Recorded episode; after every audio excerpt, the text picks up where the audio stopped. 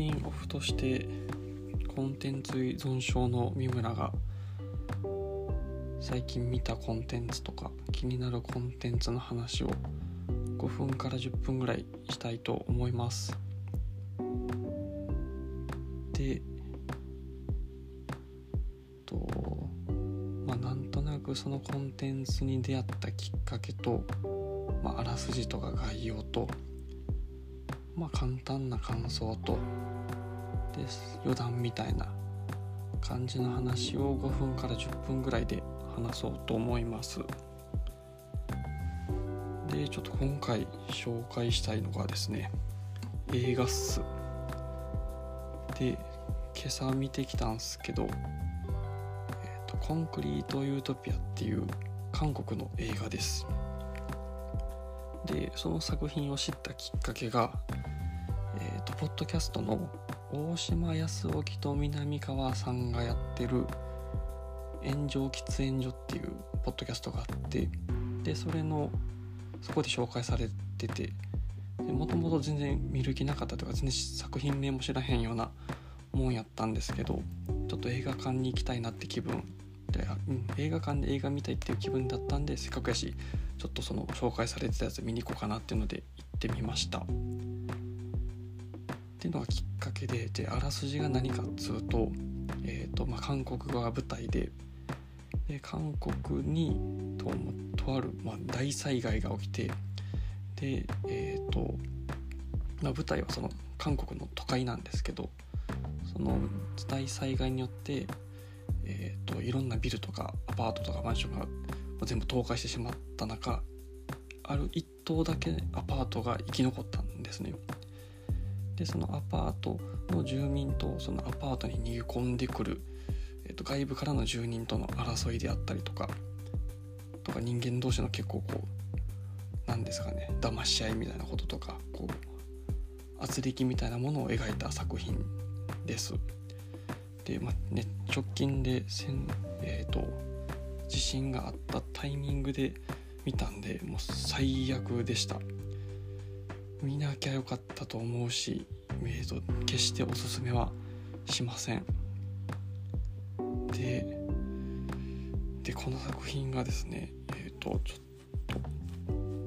今年の胸クソ映画オブザイヤーに見事輝きました。私の中で。で今年始まって1本目の映画で見るのを後悔するぐらい胸クソ映画でした。であんまりネタバレしないようにまあ喋るとなんかそういうなんですかね災害であったりとかそういった極限状態の中のこうコミュニティでどんな大変なことが起きるか。でその中でこうもできれば起こってほしくないなみたいな胸くそエピソードが大体全部起きます。だからもうその胸くそエピソードを詰め合わせたのがこの作品みたいな感じなんで結構全編嫌なことばっかり起きますでこういう災害ものとかってこう人の助け合いとかなんか命柄がら生還みたいなことをこう美談であったりとか感動ものとして描いたりするんですけど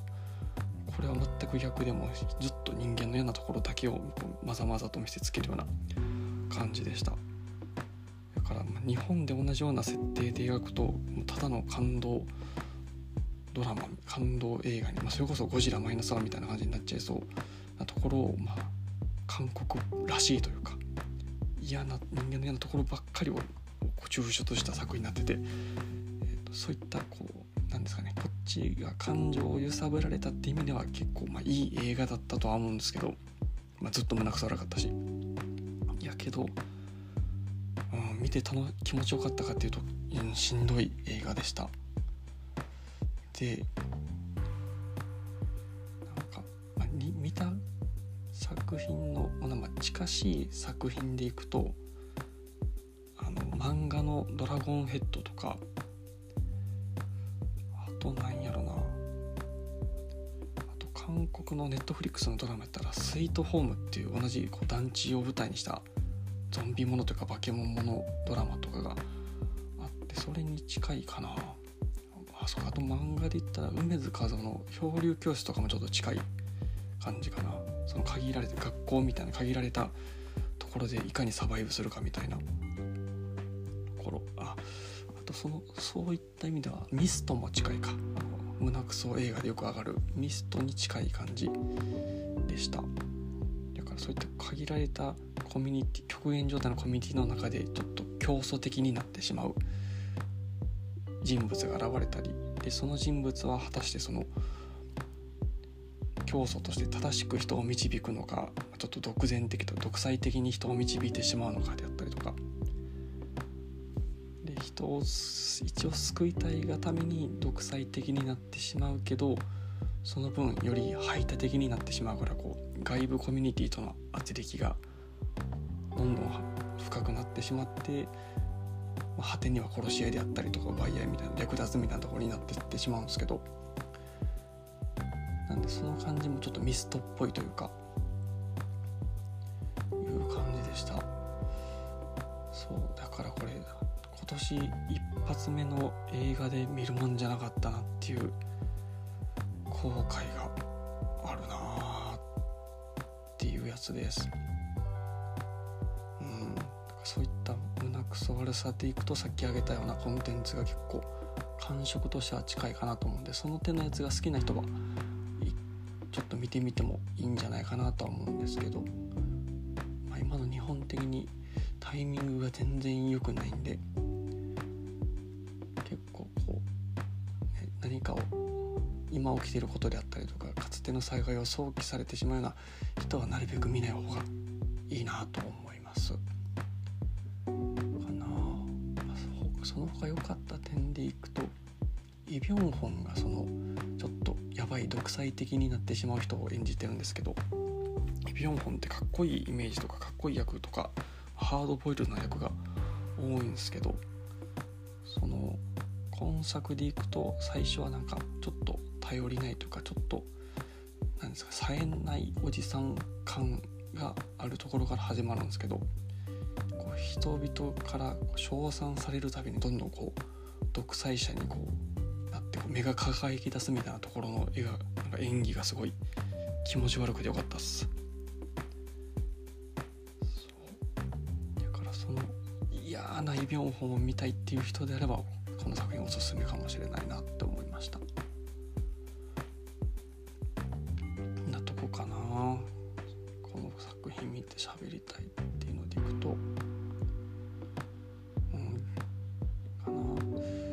でこんな感じでちょっと自分が見たコンテンツであったりとか好きなコンテンツをコンパクトに話そうかなと思うんでちょっと今次で考えてるのは「あちこちオードリー」っていうバラエティ番組とかあとその他でいくとそうっすね。あ、うん、ちょっと前に見た「えーと、レベルムーン」っていうネットフリックスのドラマドラマじゃない、えーと映画かについて喋りたいなってちょっと思ってます。うん。じゃあそんな感じで今回は以上です。バイバーイ。